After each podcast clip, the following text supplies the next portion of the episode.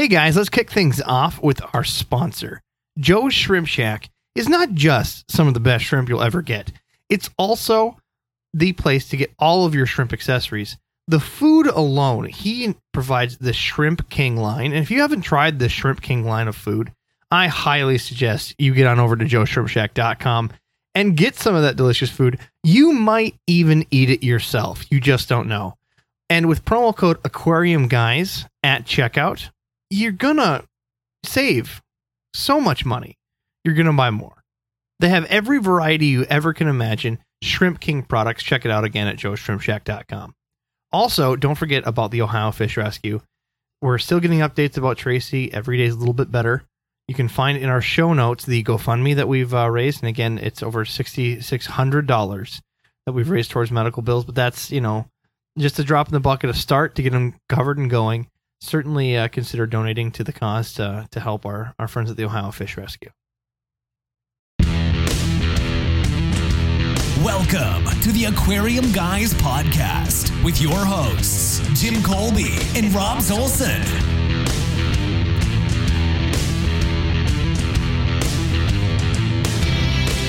All right, guys, welcome to the podcast.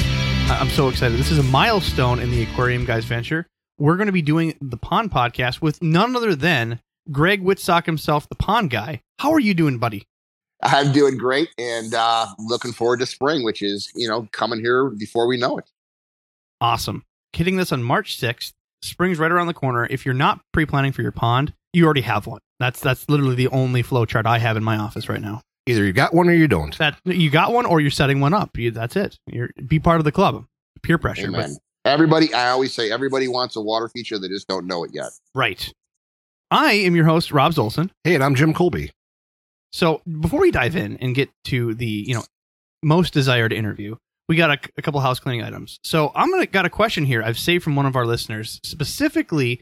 Maybe I can get help from you, Greg. Mm-hmm. Hello, Aquarium Guys. I'm from Ontario, Canada. I've been listening to the podcast for a few months now. Love it. Keep up the great work. Tips on aquascaping with geodes. Have you guys ever tried it before? Can you make your own? Example, crushed glass coated with an aquarium safe resin on a rock surface. Thank you for your time, and Jim, keep rocking the didgeridoo. I rocked her didgeridoo. Like, oh, no, excuse me. I want you to didgeridoo, too. See? I don't know where this is going. So, Greg, if you haven't listened to our podcast before, Jim decides to rape our listeners' ears with a didgeridoo from time to time. Oh, yeah. I bring the didgeridoo and play it for the people, and they love it. I have people. Are you guys sitting next to each other, or are you guys in your own houses? No, we are sitting next to each other. We're looking at each other, and it's not a pretty sight. He's throwing things at me. It's frankly not fun. And we're not wearing pants. I mean, that's a default though for every podcast. That's why you do a podcast, is because YouTube with pants. Hey, it's been nice talking to you guys. Yeah. Oh no. You know, we've talked about this before. All the pretty people are on TV, and the rest of us are on podcast. So I have a voice made for radio. That's right. So, Greg, have you used geodes in any pondscapes or anything else? What's your experience? You know, that's a bit alien to me, so I have not ever actually even encountered that question in 29 years of running the business. So that's a new one for me. These Canadians, I tell you, they're from Ontario. They got some good questions in. I've used some geos in some aquarium scapes, and generally when I do it, I try to do some homework because there's no book on this. There's no guide that people are selling geodes purposely to put in your aquarium. And the worst thing I'm worried about is, will it dissolve in an aquarium environment? Meaning, when I put normal aquarium salt in, a mix with a heat and water. So over time, some of these geodes are made of a material that will literally dissolve and maybe even poison your fish. That would be my number one concern. In the Minnesota area, we're known for amethyst mines. It's a purple gemstone. It's very, very pretty. It looks like a brilliant purple quartz. I haven't had issues with it. I personally have tried my best to look up how they dissolve. They really don't in the experiences I have. But if you're going to pick a geode, do your homework, see the mineral and material that it's made of, and know that each geode is not just one substance. Do your best to try to get it identified by a professional if you're really concerned in putting it in an expensive tank. And, you know, once you've done your homework, feel safe that you're just putting another rock into your aquarium. Do the same procedures of washing it and treating it so it doesn't have bacteria and decay to bring into your tank like some invasive bug. I've had great luck using geodes, specifically amethyst, in the past. And because of amethyst, because we're from Minnesota, It's Prince, baby. Purple Rain, Amethyst makes sense to me. We'll put a copy of Purple Rain right here. There we go, right here. That's Jim's favorite song. He cries every time. Oh, buddy. We're 200 miles north of Minneapolis, and I've got one good Prince story, and I got to tell it. You better. I got to tell it. A few years ago, when I was married to my first wife, we went down to Minneapolis, and we went to a place called the Tijuana Yacht Club. We went there. It was kind of like your local Elks Club, you know. And there was a band playing, and they said, hold on, we're going to get off the stage, but don't move. 30 people came on stage, moved the equipment around, and Prince came on stage in this little club. And he goes to me, or it goes to me, no. He says to everybody, he said, all right, I'm going to play you some new music. He said, if you like it, I want to know. If you don't like it, I want to know. He played 3 or 4 songs from his new album, and he finished it up with Purple Rain, and then he left. Meanwhile, we're all drinking beer, mesmerized, and we're going, holy crap, I can't believe this happened in this little club. No one believes you to this day. It all happened. It was some drugs. It gets better. Of course, we've been drinking beer, and everybody's like, I have to use the restroom. So we went upstairs to the restroom. We thought there was going to be less people up there after Prince got done playing. We are up there, myself and Steve Hagen. My friend Steve, probably about 6'3", big guy. I'm pretty small. So 3 urinals. You guys are like, as dudes do, go to the opposite ends. That's right. All right.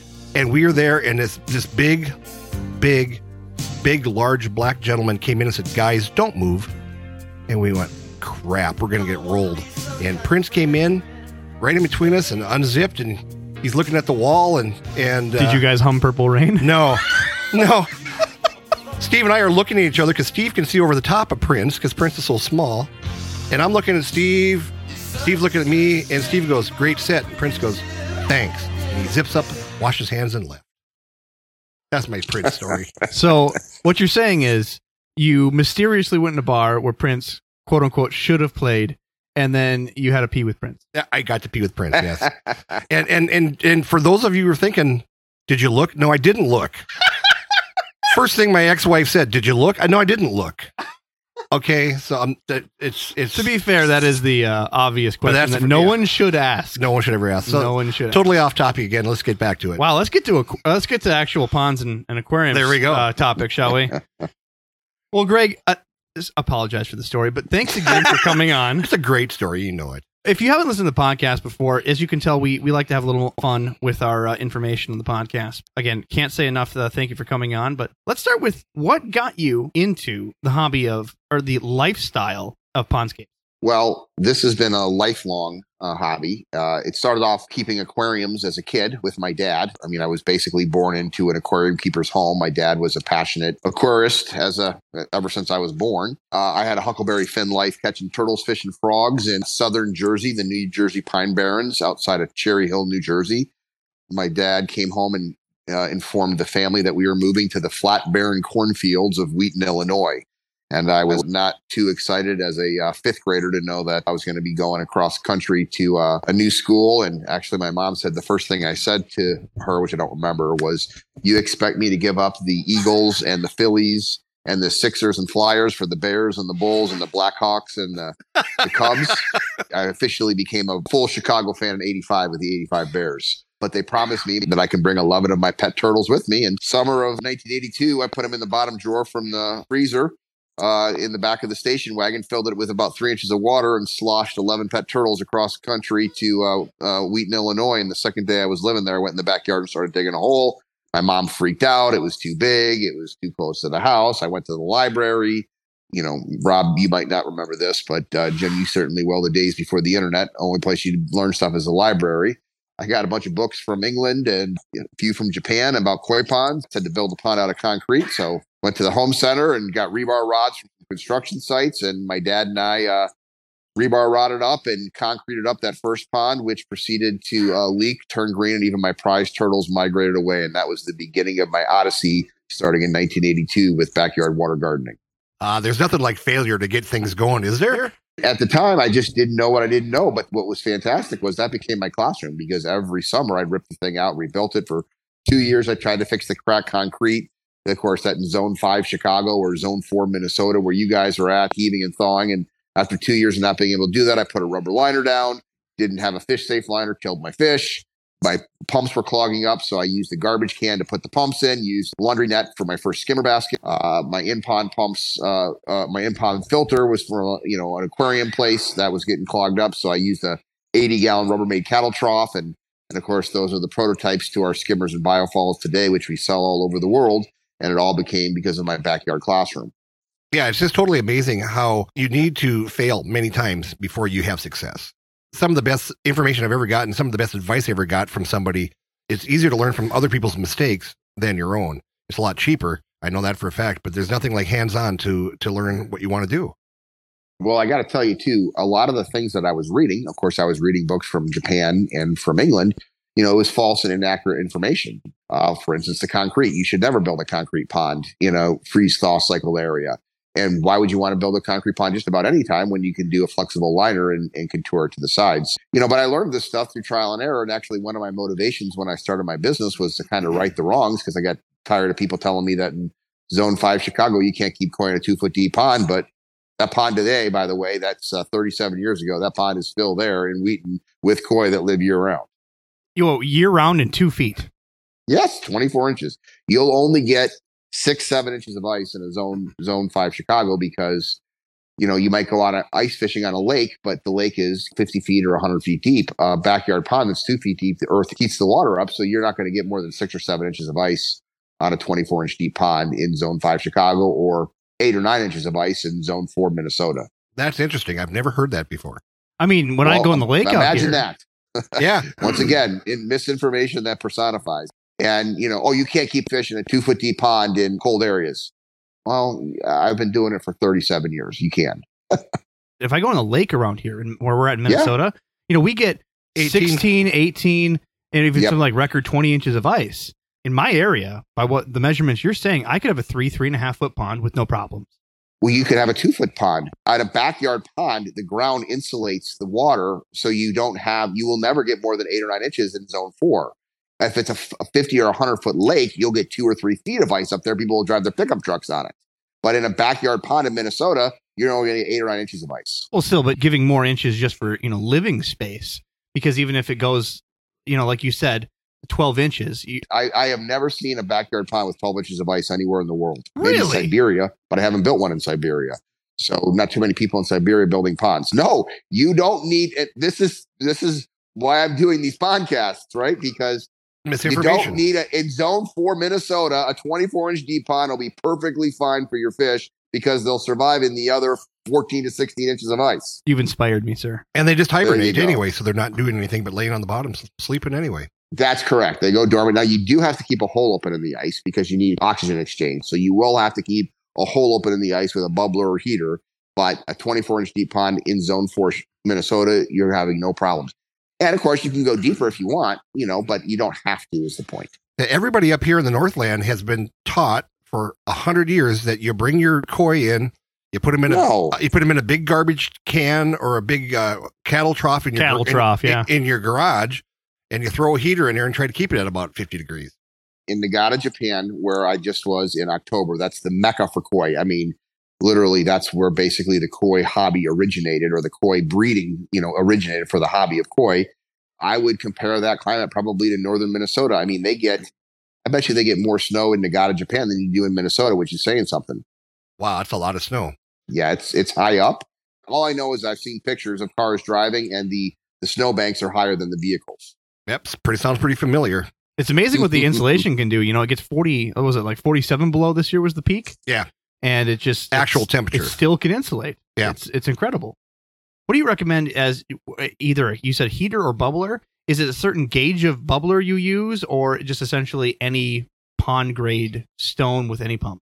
If you have a lot of big fish and you have a lot of debris, like a lot of dead lily leaves or things like that, you're going to need more supplemental oxygen than if you have a clean pond and smaller fish. In fact, how I discovered this as a 14 or 15-year-old kid was my first 2 winters that I had my pond. I just had a heater in it with a small hole open for the it was a cattle trough heater type of thing back in the day before we invented and made pond heaters.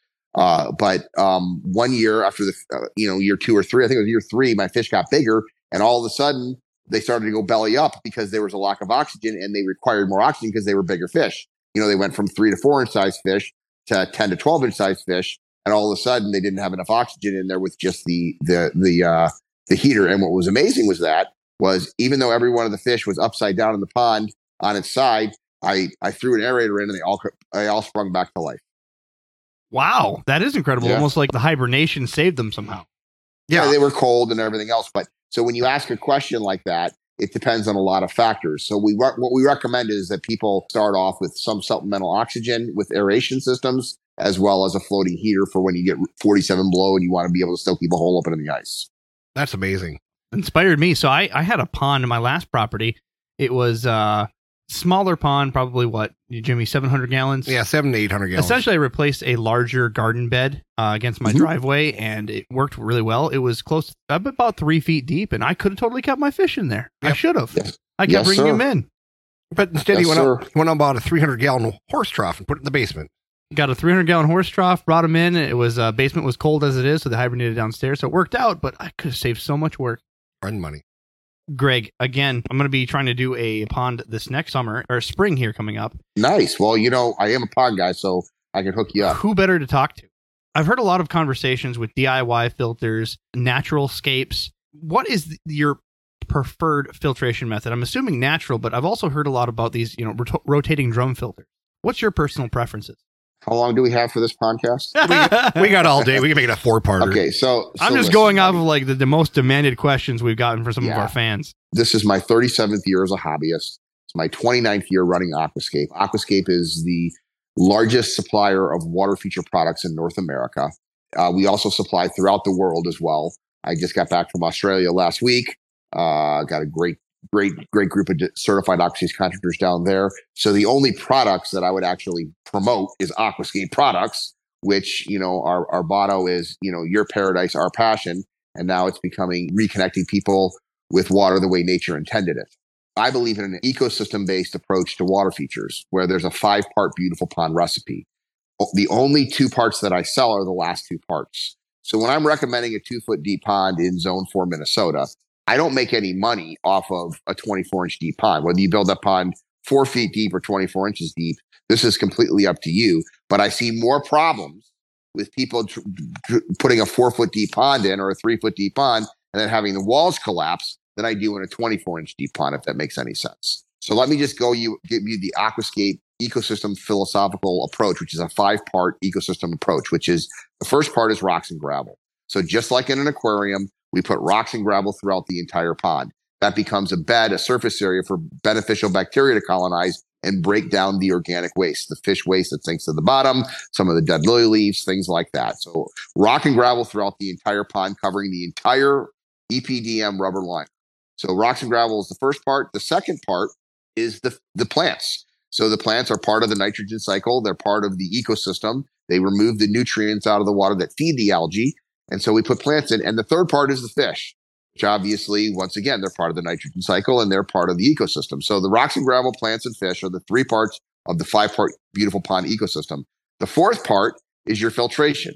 We always recommend a mechanical filtration, which we have skimmers I invented for this industry out of those garbage cans and my laundromat net back in 1982, 83, 84.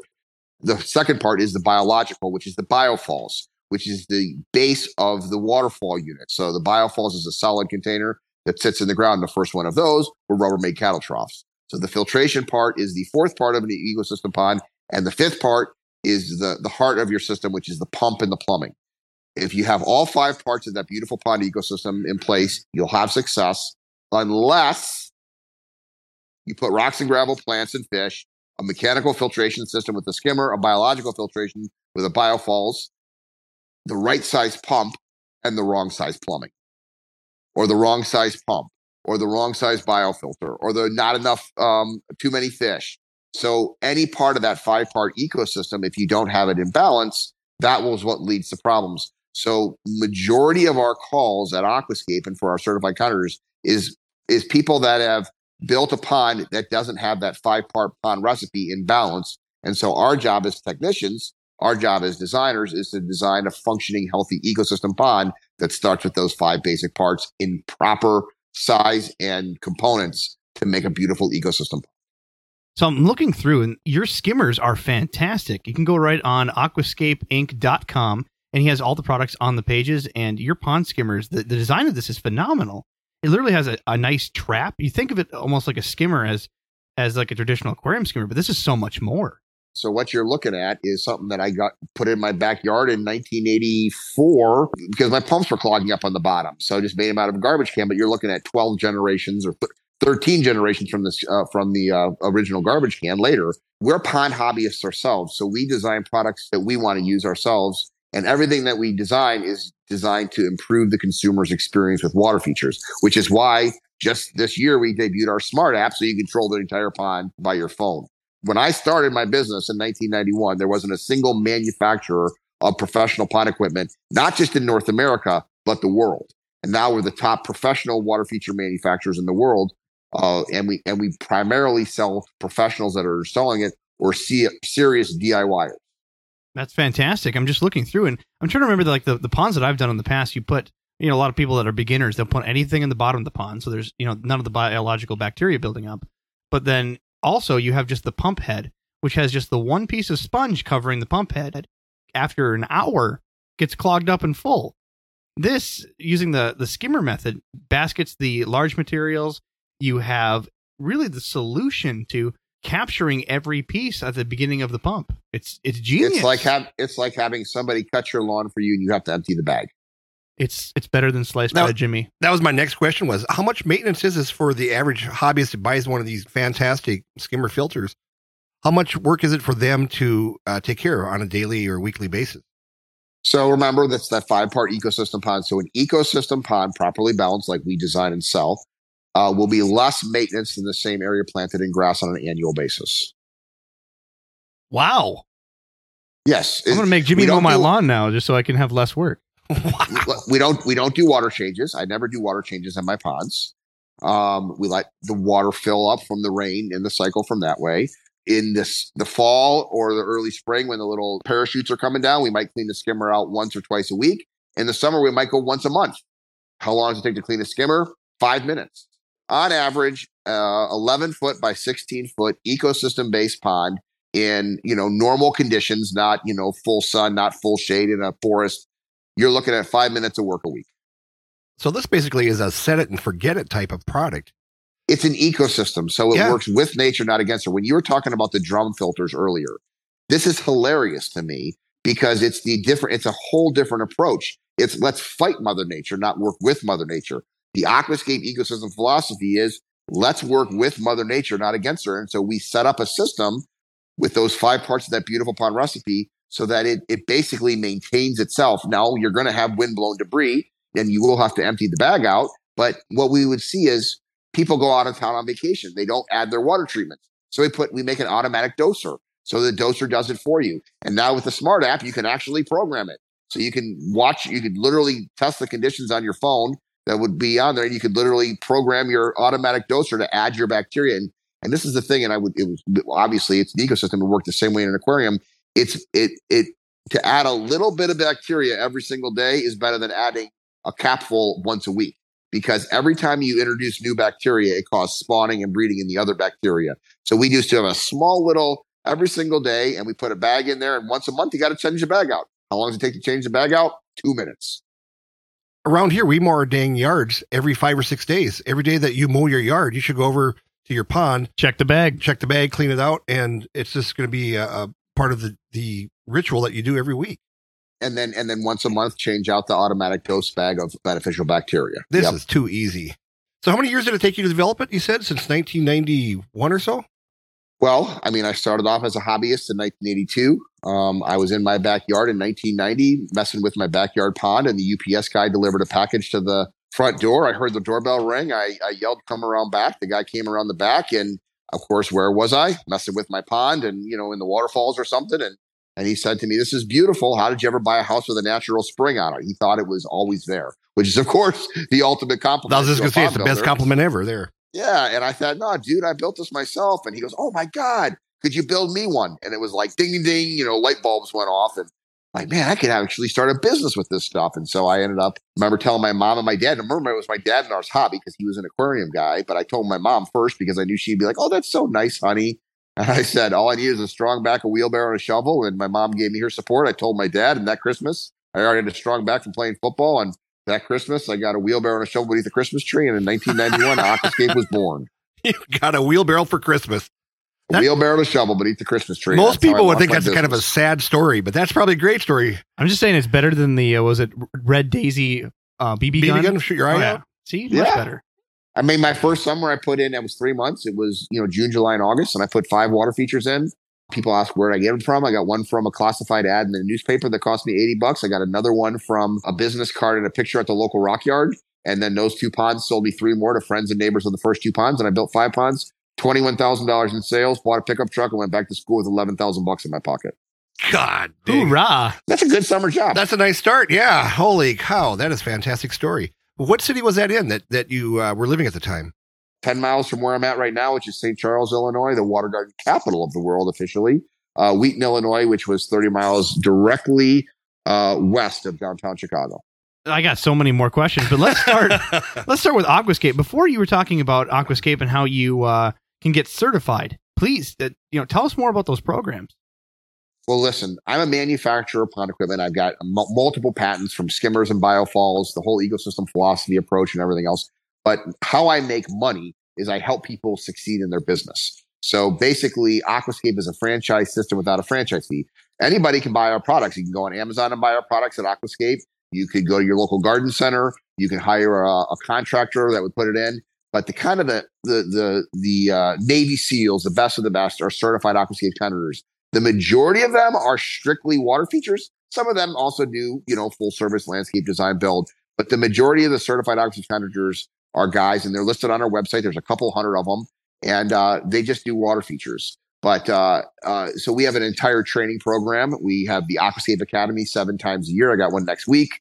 I got 2 next week, actually. We do those all in the off season, and then in the summer we do our annual training, which is a big blow up bash with 600-700 people, and that's Pondemonium. Pondemonium. Sounds like, of course. Sounds like beermonium.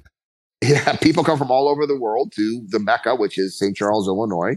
And it used to be the pickle capital. So I say we're moving up in the world as we're now the water garden capital. And we teach them how we actually ourselves build ponds. So we are the only manufacturer of water feature equipment in the world that builds water features every day. So I was literally right before I got on this podcast call with you guys, I was talking to Ed Ballew, the pond professor, who you definitely should have on your show, who's been with me for 27 years. And Brian Helfrich, who's been with me for 25 years, that runs the local market construction, and Ed is our large and unique products and director of product development. Absolutely, we definitely need him on the show. The certification process that you spoke of, I'm assuming that's how long does that take to get certified? To say a business is listening right now, they've used some of your products in the past, and they want to get certified. What does that take? It depends on how motivated you are, and you have to have done 3 water features. You have to have submitted all the photos of those water features. You have to have the testimonials from the customers, and you have to finish an online course, and you have to come to either the Aquascape Academy, Pondemonium, or a combination of both. So usually a season. So if somebody starts off and they're motivated, they can put in 3 water features. They can get customer testimonials. They can take the Aquascape. Anyone can take the Aquascape Academy. You can go to aquascapetraining.com and you can learn about the pond ecosystem. You can learn about the fish and the plants and the ecosystem approach at aquascapetraining.com. So usually it's a season. So 1 year for a new customer to become certified if they're motivated. And a lot of times people start with this, and a couple of years after starting, they really want to focus more on water features because it becomes the most enjoyable aspect of their business. And they ended up, becoming certified after that. So that's the process to get certified. So a quick question about you're talking about the big event that you have in the summer. How many, is it a weekend thing? Is it a couple days or? Pondemonium is a Wednesday, Thursday, Friday, Saturday. So I think it's like the August 25th through the 29th. And so to get invited to that, how do people need to be? We're a B2B supplier. So we deal with B2C consumers in Chicagoland, which is where we build ponds locally as our R&D department. That's where Ed and Brian kind of specialize, although Ed travels the world. They basically just go to Pondemonium.com. This is probably good for your podcast. A lot of people are doing this as a side hustle. In 1991, I was just a summer job for me at Ohio State University building ponds. And I built, $21,000 in ponds in one summer. So we have a lot of firemen. We have a lot of police officers. We have a lot of school teachers that have their summers off. In fact, I just interviewed Jeff Augie of Long Island, who's been a school teacher, shop teacher for 19 years and started being landscaping. And now he's strictly a certified contractor only building ponds. So, yeah, you never know where this is going to go when you start these little hobbies. Like we started a podcast, we had no idea where it was going to go. And you learn to plug along and learn from other people. This is incredible. I'm so overwhelmed by so much information here that we're getting from you. This is incredible. This is 29 years, guys, or 37 is obvious, right? What Aquascape is, our first goal as a business is to help our customers succeed at building, selling, and retailing water features. And then we've created a learning network where basically, like if you're in Minnesota, you would find another certified Aquascape contractor and you can apprentice under them. They'll meet you for coffee. And people say, well, why would somebody want to help their competitors? I'll tell you exactly why, because the mantra of the certified contractor is ponds done right, customers served right. The vast, vast, vast majority of water features are built incorrectly because of the false information that's out there. I have to have a pond that's 3 or 4 feet deep in Minnesota, for example, like we've already covered. And then it gives a bad rap and people have bad experiences. They don't build an ecosystem pond. They use the wrong size pump or the wrong plumbing, or they don't use rock and gravel. And so a certified contractor wants to get more people building ponds done right, customer serve right, so that there's more good word of mouth, because I'd rather deal with the general public that has a good perception of water features than people saying, oh, I hear they're a lot of work. Yeah, they are a lot of work if you don't build an ecosystem-based approach. And there's so many different pieces, just from learning from the conversation, just the parts that I picked up. I'm part of the Upper Midwest Koi Club, and they have competitions yearly. I mean, these guys do raise them up here in the north, in Minnesota, and these guys dig 8-9 feet down. Let's talk about koi freaks. So much different people than like an ecologic pond that we're talking about. Yeah. I don't keep marine tanks, but I guarantee you, some of the frag guys out there. I mean, here's how I would define the difference between a koi person and a water garden person. I actually saw this as a cartoon once in one of the pond magazines, and it said, how do you know the difference between a koi pond tour and a water garden pond tour? At a water garden pond tour, everybody's sitting around. They're drinking a glass of wine or having a beer, sitting, looking at the fish and looking at the plants and listening to the waterfalls and seeing the birds come down and bathe in the stream. At a koi pond tour, they're in the garage looking at the filters. That is so accurate. Dead accurate. Yeah, that's so accurate. These guys, like the one I went to, I'm not going to give the name, but he's very well known. He's won quite a few awards in different areas. And he has like 3 massive, like almost, I think it's like 8-foot deep pools. They are flat walled. There's nothing in them. They're bare bottom. And he has one of the largest filtration trays that I've ever seen in my life. It's just massive rotating drum filters. And it's there. Like you said, you're fighting against nature. I would throw up Ed Ballew's Aquascape wetland filtration system against the most advanced koi filtration system in the world and let them do water testing. And I guarantee you, our wetland filtration will blow his drum filters away in terms of the amount of nitrates in the water, ammonias, and everything else. Oh, 100%, because you're only as good as the tap, and essentially it's better than the tap after you've had a fully cycled, completed biological system. Your wetland filter is the way nature made. That's the way, like Michigan is filtered. It's through wetlands. And so you're replicating nature, and you cannot beat that into submission by trying to put in bells and whistles. And listen, what I don't like, and this is where I get, a bit Archie Bunker, on things, Jimmy would understand this, is people telling me I can't do it. This is what I do. I've sold $1 billion worth of pond products in the last 29 years to people successfully building ecosystem-based ponds. I've been to Nagata, Japan. I've bought fish in Nagata, Japan. I mean, how many of these hobbyists how many of them have been doing this their whole lives? They're beer salesmen or they're CFOs or whatever they are. This is my life. I am the pond guy. and I am not the smartest tool in the shed, but I have guys with limnology degrees that have developed our filter systems like Ed the Pond Professor. And so one of the reasons that I started vlogging, and I have Greg Wittstock, the Pond Guy on YouTube, is I'm like, I'm just going to go out there for all of these naysayers and these people that say, I'm just going to showcase the customers that are living with these ponds all over the world, including Minnesota, Australia, England, wherever I'm going to showcase Aquascape ecosystem ponds. And we're going to interview the customers that have these ponds, ask them how much work it is every week, ask them what they do with the fish in the winter. And we have hundreds and hundreds and hundreds of vlogs with over 1,000 ponds showcased on our YouTube channel. Watch that and tell me why I'm wrong. You know, he just made a great, interesting point, Rob, just like when we're interviewing our friend Sean, and he says, I'm not the sharpest tool in the shed, but I surround myself with really smart people. And this is exactly what Greg has done also. Well, listen, I built the world's largest business for professional water feature contractors. I'm a contractor. I just wanted to have a pond in my house that worked. It didn't work. I read the books. I went to the things and I figured it out on myself. I decided to work with Mother Nature, and I've been doing it for 37 years. And when people tell me it doesn't work, I say, show me the evidence, watch my vlog, go to our website and talk to the people that own the ponds. How much work is this, Mrs. Jones? Oh, it's not a lot of work. I emptied the skimmer bag. Boom. These are all people who don't even know what the Dewey Decimal System is in the library. So I'm laughing because the only reason I know is because I've been trying to get these library card drawers. You don't know it. You guys lived in that whole era where you had the cards you had to pull out. Yes. Those little systems at the library cost a ton of money right now. I'm a card collector as well, so I'm trying to get furniture to put my cards in securely, and those little Dewey Decimal card system holders are few and far between. You can see them go to auction for thousands of dollars. That's why I know the system. What the Dewey Decimal System is. Right. You know, everybody in this day and age think they can just go ahead and watch a one YouTube video for 7 minutes and become an expert on stuff. And it just drives me freaking insane, too. Well, you know what Mark Twain says. What's that? Be careful, for when you argue with fools, bystanders might become confused with who's whom. That is pretty damn accurate. So where do you guys want to wrap this up? What else can I do to help your listeners and you guys understand? Because this is, you know, like I said, I've forgotten more than I know right now, but I just have a keep it simple, stupid philosophy.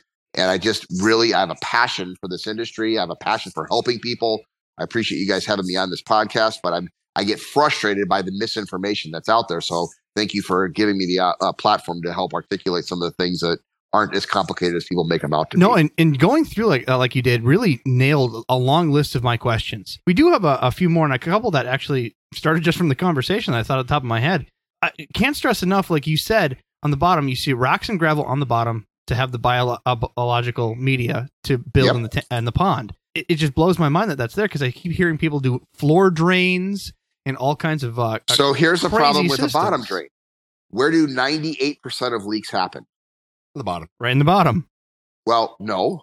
98% of leaks happen when you pump the water out of the main vessel and recirculate it through a waterfalls or a filtration system. So when you're pumping the water from the bottom and you get a leak in one of your fittings, or you get a leak in your waterfalls because your aquatic plants, you know, block up the stream or whatever, then all the water goes out and your very expensive koi, you wake up the next morning and they're all laying there dead. Just your favorite ones. I've had two friends that dig them up. When you pump from a skimmer, you take the water from the top 6 inches. Right.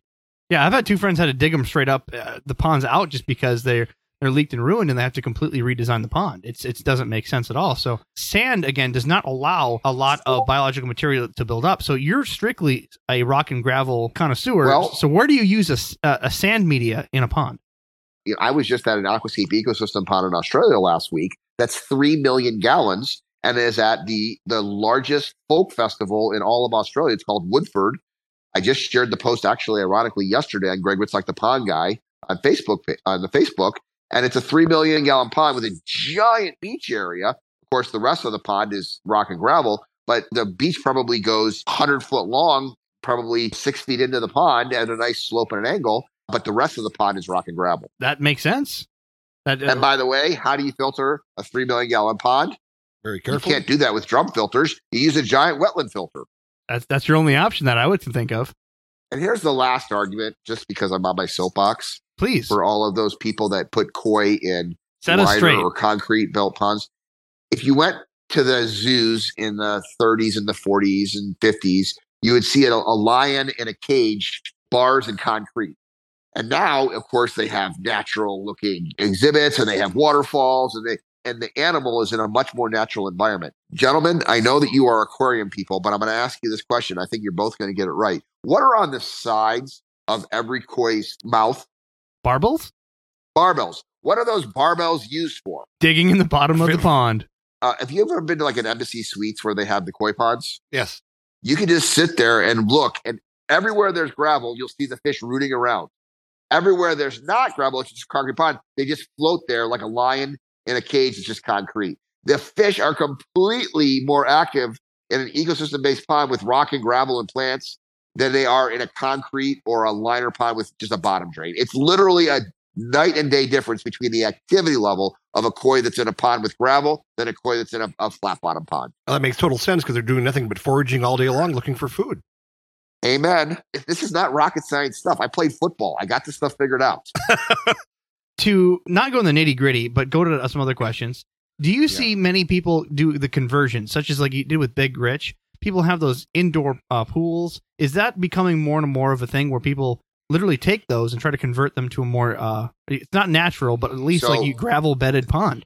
How I found Rich, ironically, was Steve Poland's video. And then he mentioned that he was wanting to convert his swimming pool. I'm like, oh my God, I can filter that with a wetland. But that's a reverse wetland under the pond. His swimming pool was 12 feet deep. We just took the bottom 4 feet of it in the deep section, put the snorkels and the centipedes and the stuff that Ed, the pond professor, developed. We put that on the bottom. And by the way, guys, how clear is that pond? 365. Crystal clear. I think there's like two videos when he just fed that was only a little bit of pieces in it. And it gets clear right away because it's an ecosystem-based philosophy with rocks and gravel. It's less conversions, and it's more like the recreation pond that at Woodford at the largest folk festival in Australia.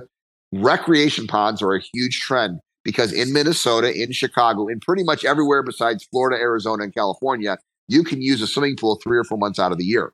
Why would you want to not have a recreation pond that you can enjoy 365 days out of the year? I'm sitting here right now as I'm talking to you on my headset, looking at probably 10 Canadian geese swimming around in my crystal clear 600,000 gallon Aquascape recreation pond that is beautiful 365 days of the year, where a swimming pool, you use it 3-4 months out of the year in most places.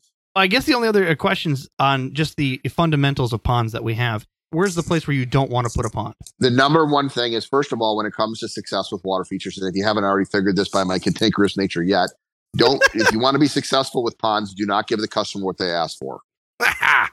Smooth. You sound like Delta Airlines right there. That's Delta Airlines. Schmelta Airlines. Schmelta. I'm sorry. Schmelta. Delta would not be associated. Delta was the number one recently on customer service, guys. I know they're based in Minneapolis. Yeah. They were top. Yeah. That's who we deal on a weekly basis, and it's not ever happy. Well, I fly. My entire life is flying. All right. The first rule in success in business is not to give a customer what they ask for, because here's the two things that they usually ask for. Can you put it in the back corner of my property because it always holds water? You don't want it there. Yes, I do. No, you don't. Yes, I do. No, you don't, because then we're going to have surface problems. We're going to have runoff problems. You want it where you can see it, because even outdoor-loving people spend 95% of their time in their house. So you want it up close and personal, right next to the deck, right outside of the kitchen window, the living room window, up close and personal. And the next thing that you don't want to give a customer is a 5-foot-high waterfall in a flat backyard. And when customers say they want that, we say, no, you don't. They say, yes, we do. They say, no, we don't. And you say, do you want a volcano spewing lava, or do you want a natural-looking waterfall? Now, that's a thought. I want the volcano, actually. And then they'll point to a picture, and they'll say, I want one just like that. And I'll say, yeah, that's 2 feet. What? I go, yeah, that's a 12-inch waterfall there and a 12-inch waterfall there. That's a 24-inch high waterfall. You don't want to have a flat yard unless you want to bring in 2 semis of soil with proper slope over angle. And so I see people build these volcanoes spewing lava, and I see people put ponds in the lowest corner of their property that gets all the runoff and the drainage and everything else. And, of course, every other thing under the sun that people say, can you make water flow upstream? Maybe you could, but don't try to do it. And never, ever, ever make a water flow off of the roof. And if someone tells you to do that and it leaks on the kitchen table, it's your ass in a sling. We got a friend that made a request for a waterfall off of the roof. So we got to give him exactly what he wanted, yep. If you've been in this business for 29 years, you've heard everything. And my first rule is not to give the customers what they ask for, which is to give them what they want. Up close and personal, a slope, proper high waterfall slope over angle, an ecosystem-based pond that works with Mother Nature, not against her, some of the basic principles. Aquascape is a franchise system without a franchise fee. When you think of a franchise, it's replicatable. But because each water feature is put in a different setting, every stone is different, even if you use the same types of stone. Each water feature is unique, work of art, one-of-a-kind custom creation. But the process, the 20 products and 20 steps, remains the same regardless of where you're building it. And then you can control your systems, and then you can have people that work for you, because I'm not out there every day building ponds. But when I'm done, it's not just got to say Mrs. Jones's pond. It's got to say Aquascape Ecosystem Pond. And so I build these ponds to work. I build them so that the customers are going to enjoy them. And I don't give a customer necessarily what they ask for, but I always give them what they want, which is a beautiful, low maintenance and enjoyable water feature. In my backyard, I've been looking about putting another pond in. I have one in the front yard, one in the backyard. And I was so concerned about having too much sunlight in the backyard. I get sun there probably 8-9 hours a day. What do you suggest for that? Are you just doing a lot of plants to help that? Listen, every condition is a little different. You know, is it full sun? Is it full shade? Is it partial? But I would not be worried about it. That would not worry me, a full sun pond. Yes, you'll have more blooms and you can put more aquatic plants in there. We might do a vanishing edge on something like that where we have underground storage basin so that you don't have the heating or necessarily the amount of sunlight if there's water underneath the ground in an aquablock system. But every system, everything that we design is with our same components, but there's going to be different conditions like sun or leaves or things like that. You won't have any problem just building an 11 by 16 pond in your backyard 2 feet deep with plants.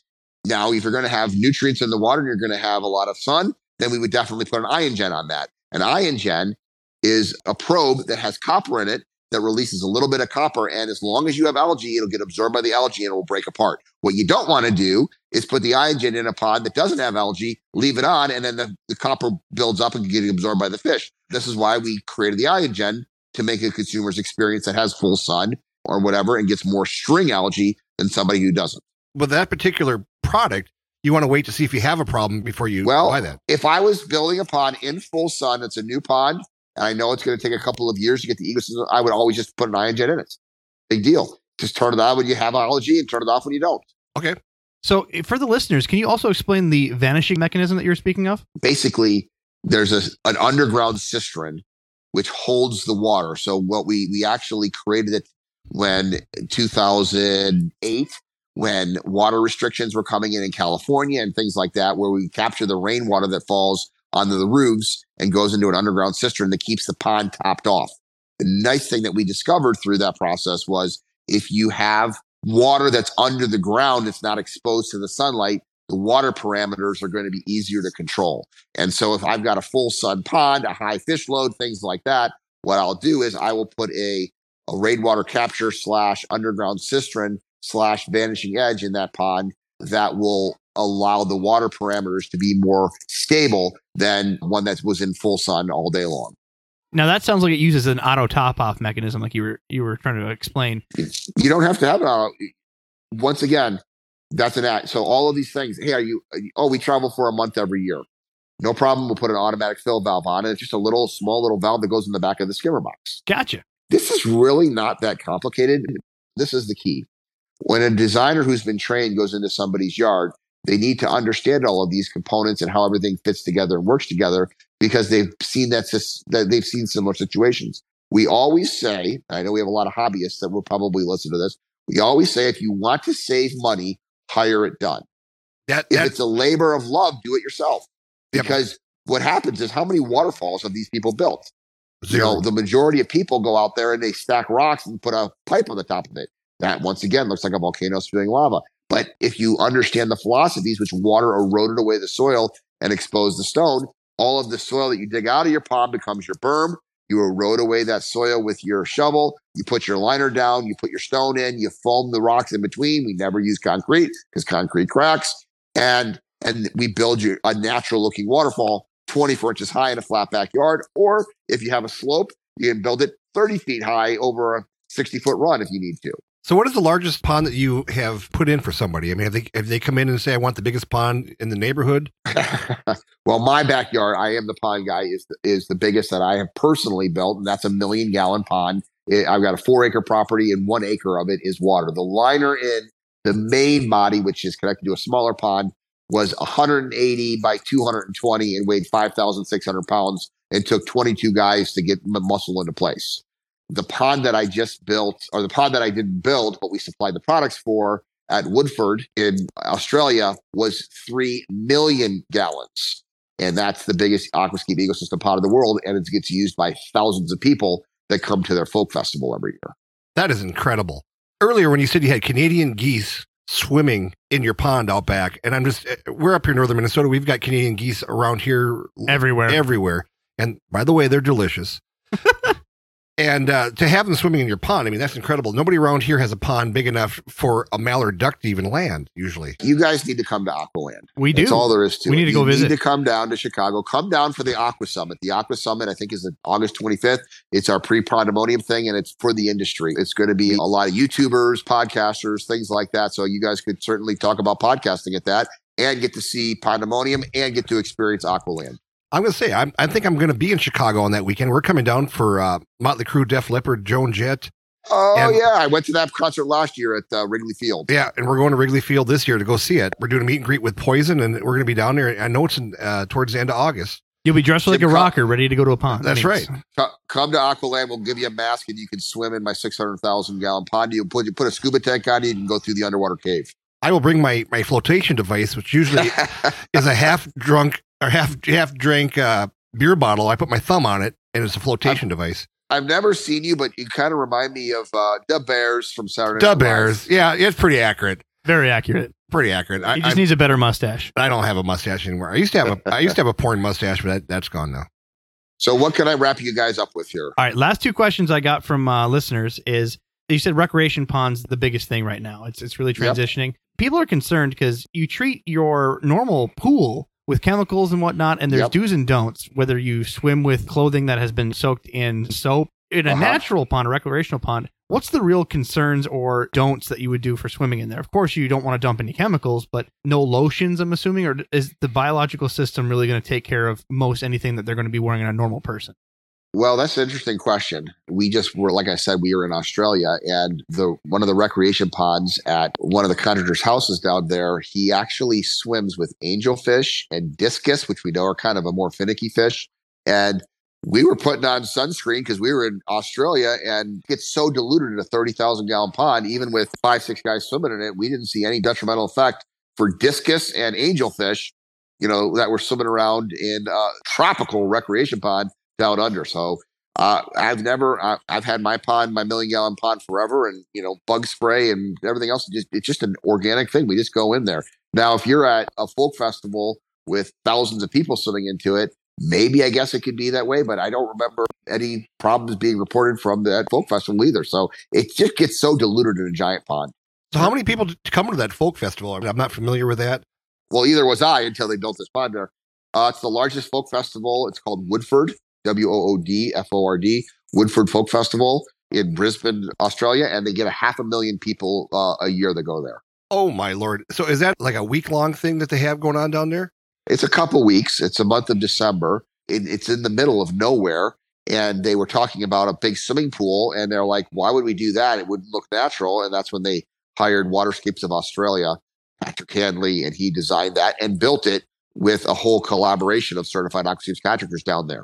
Yeah, that sounds like about a 50-person project for a month or two, huh? Yeah, it was a lot of people. There were a lot of guys that would work on it.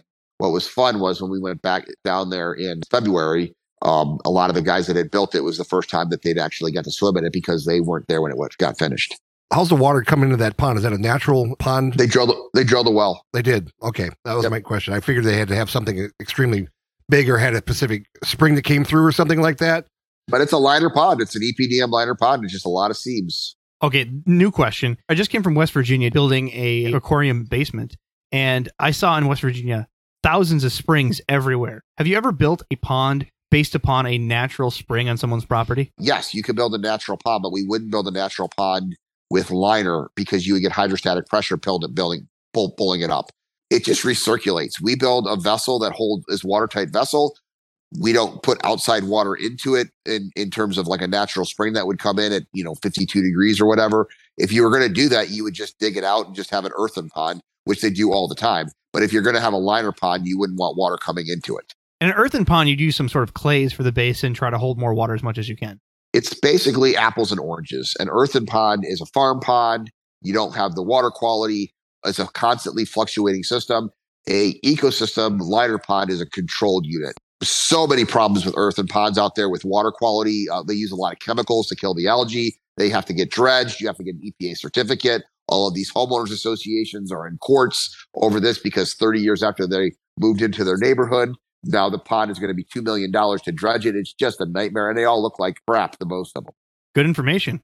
Another question that we have is, how was your time behind the scenes for Nat Geo on Pond Stars? Oh my gosh, we get to that at the end. What doesn't kill you makes you stronger, right? We hope so. And, gives you better premise on YouTube, hopefully.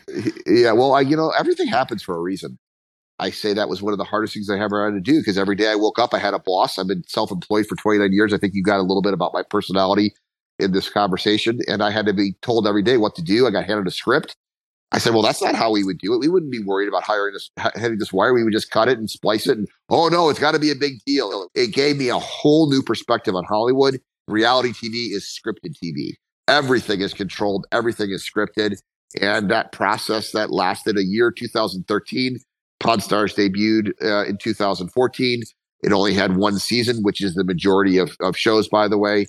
I'd only had one season, and it was a challenge because I had a 33, very nice girl, but her way of dealing with me was to hand me a script every day, and I really hated it because I'm not a scriptable person. Yeah, you seem to fly fast and fly high.